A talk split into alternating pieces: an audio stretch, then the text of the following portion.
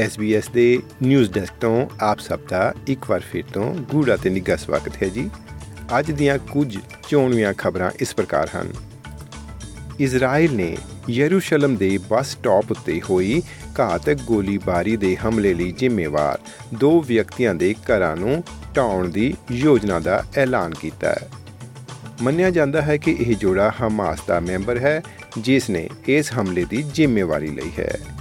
ਇਸ ਘਟਨਾ ਨੂੰ ਗਾਜ਼ਾ ਅਤੇ ਕਬਜ਼ੇ ਵਾਲੇ ਪੱਛਮੀ ਖਿੱਤੇ ਵਿੱਚ ਔਰਤਾਂ ਅਤੇ ਬੱਚਿਆਂ ਦੀ ਹੱਤਿਆ ਦੇ ਬਦਲੇ ਵਜੋਂ ਪੇਸ਼ ਕੀਤਾ ਗਿਆ ਹੈ। ਅਮਰੀਕਾ ਨੇ ਇਸ ਗੋਲੀਬਾਰੀ ਦੀ ਨਿੰਦਾ ਕੀਤੀ ਹੈ। ਰਾਜਨੀਤਿਕ ਨੇਤਾਵਾਂ ਨੇ ਆਸਟ੍ਰੇਲੀਆ ਦੇ ਲੋਕਾਂ ਨੂੰ ਇਕੱਠੇ ਹੋਣ ਅਤੇ ਦੇਸ਼ ਵਿੱਚ ਹਮਦਰਦੀ ਦਿਖਾਉਣ ਲਈ ਕਿਹਾ। ਹੈ ਕਿਉਂਕਿ ਮੱਧ ਪੂਰਬ ਦੇ ਹਾਲਾਤਾਂ ਕਾਰਨ ਤਣਾਅ ਲਗਾਤਾਰ ਵੱਧਦਾ ਜਾ ਰਿਹਾ ਹੈ। ਸਿੱਖਿਆ ਮੰਤਰੀ ਜੇਸਨ ਕਲੇਰ ਨੇ 7 ਦੇ ਸਨਰਾਈਜ਼ ਪ੍ਰੋਗਰਾਮ ਨੂੰ ਦੱਸਿਆ ਕਿ ਹਜ਼ਾਰਾਂ ਕਿਲੋਮੀਟਰ ਦੂਰ ਹੋ ਰਹੇ ਹਿੰਸਾ ਦੇ ਦ੍ਰਿਸ਼ ਨੂੰ ਦੇਖ ਕੇ ਆਸਟ੍ਰੇਲੀਆ ਵਸ ਰਹੇ ਯਹੂਦੀ ਅਤੇ ਫਲਸਤੀਨੀ ਗੁੱਸੇ ਅਤੇ ਡਰ ਵਿੱਚ ਹਨ।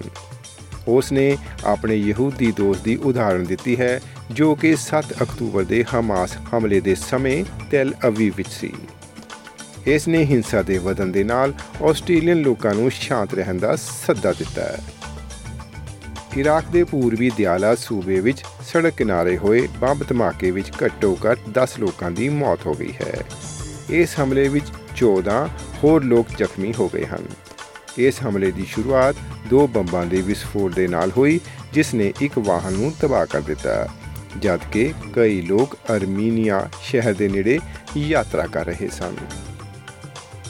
ਗ੍ਰੀਨ ਪੀਸ ਆਸਟ੍ਰੇਲੀਆ ਨੇ ਕੁਦਰਤੀ ਆਫਤਾਂ ਨਾਲ ਪ੍ਰਭਾਵਿਤ ਕਮਜ਼ੋਰ ਦੇਸ਼ਾਂ ਦੀ ਮਦਦ ਲਈ COP28 ਜਲਵਾਯੂ ਸੰਮੇਲਨ ਵਿੱਚ ਇੱਕ ਇਤਿਹਾਸਕ ਸੌਦਾ ਤਿਆਰ ਕੀਤੇ ਜਾਣ ਦਾ ਸਵਾਗਤ ਕੀਤਾ ਹੈ।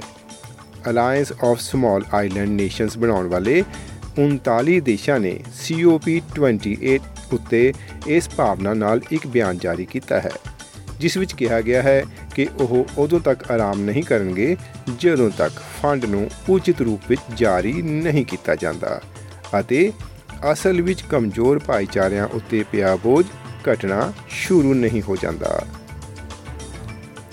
ਇੱਕ ਸੰਸਦੀ ਜਾਂਚ ਨੇ ਆਸਟ੍ਰੇਲੀਆ ਦੀ ਪ੍ਰਣਾਲੀ ਵਿੱਚ ਨੌਕਰੀ ਭਾਲਣ ਵਾਲਿਆਂ ਉੱਤੇ ਇੱਕ ਕਿਨਾਉਣੀ ਰਿਪੋਰਟ ਜਾਰੀ ਕੀਤੀ ਹੈ, ਜਿਸ ਵਿੱਚ ਪਤਾ ਲੱਗਿਆ ਹੈ ਕਿ ਇਸ ਪ੍ਰਣਾਲੀ ਨੇ ਸੇਵਾ ਏਜੰਸੀਆਂ ਨੂੰ ਲਾਲ ਫੀਤਾ ਸ਼ਾਹੀ ਵਿੱਚ ਬੰਨਿਆ ਹੈ ਅਤੇ ਨੌਕਰੀ ਲੱਭਣ ਵਾਲਿਆਂ ਨੂੰ ਘੱਟ ਰੁਜ਼ਗਾਰਯੋਗ ਬਣਾਇਆ ਹੈ। ਵਰਕਫੋਰਸ ਆਸਟ੍ਰੇਲੀਆ ਦੀ 650 ਪੰਨਿਆਂ ਦੀ ਸਮੀਖਿਆ ਨੇ ਸਿਸਟਮ ਨੂੰ ਸੁਧਾਰਨ ਅਤੇ ਦੁਬਾਰਾ ਬਣਾਉਣ ਲਈ 75 ਸਿਫਾਰਸ਼ਾਂ ਕੀਤੀਆਂ ਹਨ। ਜਿਸ ਵਿੱਚ ਪਾਲਣਾ, ਜਾਂਚਾਂ ਨੂੰ ਸੈਂਟਰ ਲਿੰਕ ਵਿੱਚ ਵਾਪਸ ਭੇਜਣਾ ਅਤੇ ਏਜੰਸੀਆਂ ਤੋਂ ਦੂਰ ਜਾਣਾ ਸ਼ਾਮਲ ਹੈ। ਤੇ ਦੋਸਤੋ, ਹੁਣ ਇੱਕ ਖਬਰ ਭਾਰਤੀ ਖਿੱਤੇ ਨਾਲ ਸੰਬੰਧਿਤ। ਭਾਰਤ, ਆਸਟ੍ਰੇਲੀਆ ਤੇ ਯੂਕੇ ਦੇ ਮੋਹਰੀ ਰਣਨੀਤਿਕ ਤੇ ਨੀਤੀ ਮਾਹਰ ਲੰਡਨ ਵਿਖੇ ਹਿੰਦ ਪ੍ਰਸ਼ਾਂਤ ਖੇਤਰ ਦੀਆਂ ਚੁਣੌਤੀਆਂ ਉੱਤੇ ਵਿਚਾਰ ਚਰਚਾ ਕਰਨ ਲਈ ਇਕੱਠੇ ਹੋਏ ਹੋਏ ਹਨ। ਇਹਨਾਂ ਵੱਲੋਂ ਹਿੰਦ ਪ੍ਰਸ਼ਾਂਤ ਵਿੱਚ ਸਥਿਤੀ ਮਜ਼ਬੂਤ ਕਰਨ, ਖੇਤਰੀ ਸੁਰੱਖਿਆ ਲਈ ਬਣੇ ਖਤਰਿਆਂ ਉੱਤੇ ਰਣਨੀਤਿਕ ਸਥਿਰਤਾ ਵਧਾਉਣ ਉੱਤੇ ਵਿਚਾਰ ਵਟਾਂਦਰਾ ਕੀਤਾ ਜਾਵੇਗਾ। ਦੱਸਣਯੋਗ ਹੈ ਕਿ ਲੰਡਨ ਵਿੱਚ ਇਹ ਪਹਿਲੀ ਹਿੰਦ ਪ੍ਰਸ਼ਾਂਤ ਕਾਨਫਰੰਸ ਹੈ, ਜਿਸ ਵਿੱਚ ਭਾਰਤ, ਆਸਟ੍ਰੇਲੀਆ ਅਤੇ ਯੂਕੇ ਹਿੱਸਾ ਲੈ ਰਹੇ ਹਨ। ਇੱਕ ਦਿਨ ਦੇ ਇਸ ਸਮਾਗਮ ਦੀ ਮੇਜ਼ਬਾਨੀ ਭਾਰਤ ਅਤੇ ਆਸਟ੍ਰੇਲੀਆ ਦੇ ਹਾਈ ਕਮਿਸ਼ਨਰ ਨੇ ਸਾਂਝੇ ਤੌਰ ਤੇ ਕੀਤੀ ਹੈ। ਦੋਸਤੋ, ਇਹ ਸਨ ਅੱਜ ਦੀਆਂ ਕੁਝ ਚੋਣੀਆਂ ਖਬਰਾਂ।